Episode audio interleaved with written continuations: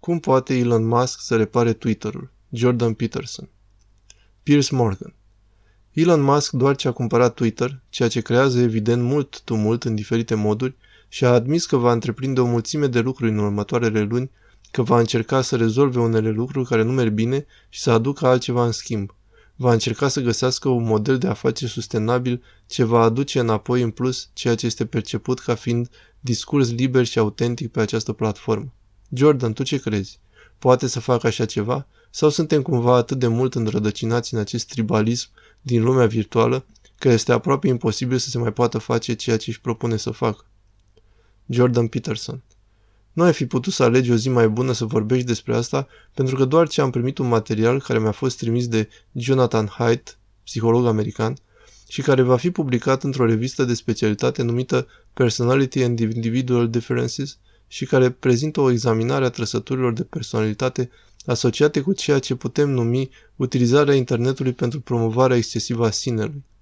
Iar dacă nu te superi, aș dori să-ți citesc câteva concluzii găsite de cercetători care sunt absolut relevante pentru că nu cred că ne coborâm în tribalism, ci ceea ce se întâmplă reprezintă virtualizarea lumii ce are ca efect oferirea de putere unor oameni cu comportamente antisociale, care se măresc pe ei înșiși și își promovează propriile modele antisociale.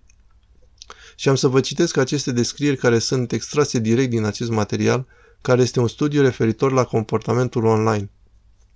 Femeile caracterizate prin antagonism pronunțat centrat pe sine, narcisism neurotic, mod de gândire machiavelic, adepte ale tacticilor machiavelice, ceea ce înseamnă manipulare, răutate, dezinhibare, sadism fizic și indirect, folosesc Instagram pentru o perioadă mai lungă de timp și mult mai frecvent decât bărbații. La femei, sadismul verbal și nivelul emoțional este asociat cu onestitatea, modestia și conștiința care cresc odată cu scăderea timpului petrecut pe Facebook. În plus, femeile cu un înalt nivel de extrovertire, care înseamnă manipulare și promovare de sine, și indirect de sadism, utilizează Facebook pentru o perioadă mai lungă de timp și mult mai frecvent decât bărbații.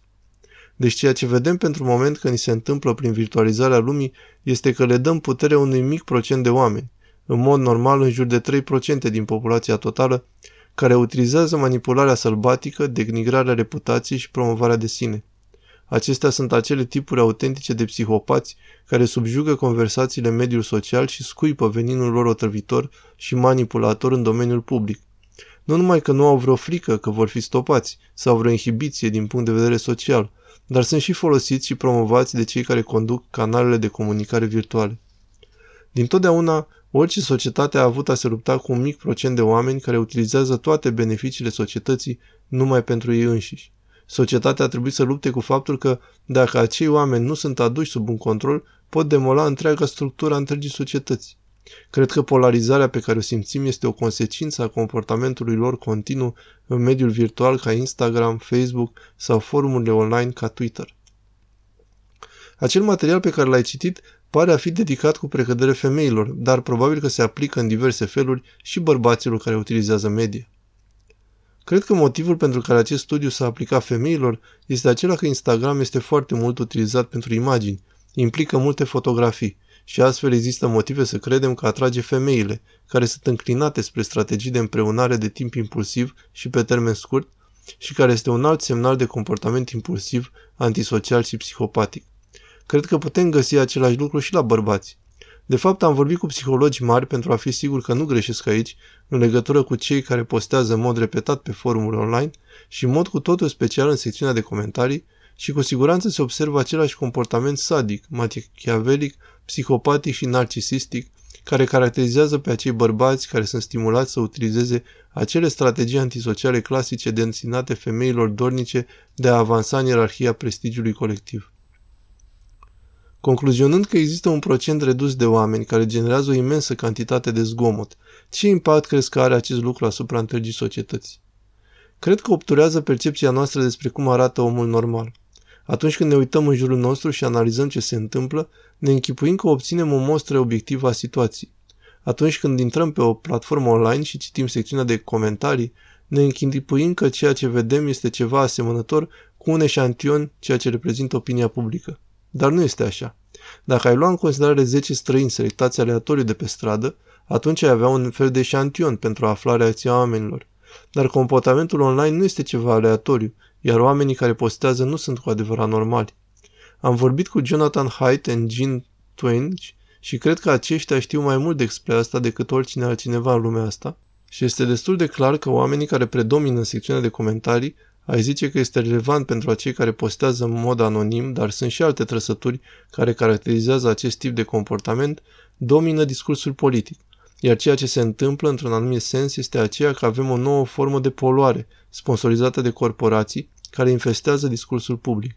Iar această poluare are loc pentru că deținătorii platformelor sociale permit sau nu aplică controlul asupra celor cunoscuți în limbajul popular ca troli, care nu sunt doar troli hazli, utilizând bătaia de joc într-un mod drăguț și păstrând discursul lor în cadrul impus de discursul liber.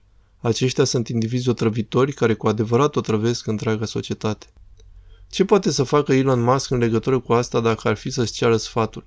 În mod ironic, în acest moment, nu te mai afli pe Twitter. Te reîntoarci acum din moment ce Elon Musk este la butoane?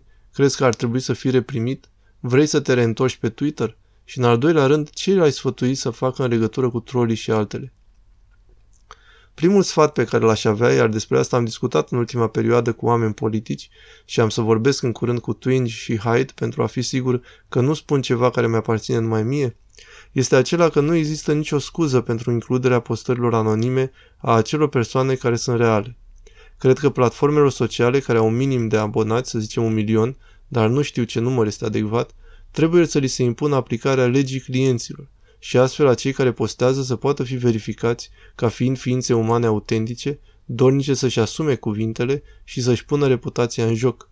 Aceștia vor fi puși într-o singură secțiune de comentarii, iar acei trole anonimi, demonizați, bolnavi, narcisiști, care poluează discursul public, vor trebui puși într-o secțiune de comentarii diferită. Iar dacă vrei să te duci în iad și să-i vizitezi pe trolii demonici pentru a vedea cu ce se mai ceartă, ești liber să o faci. Dar altfel poți să stai printre ființele umane normale, angajate într-un discurs normal, civilizat și astfel se separă psihopații sângeroși de mulțimea oamenilor decenți.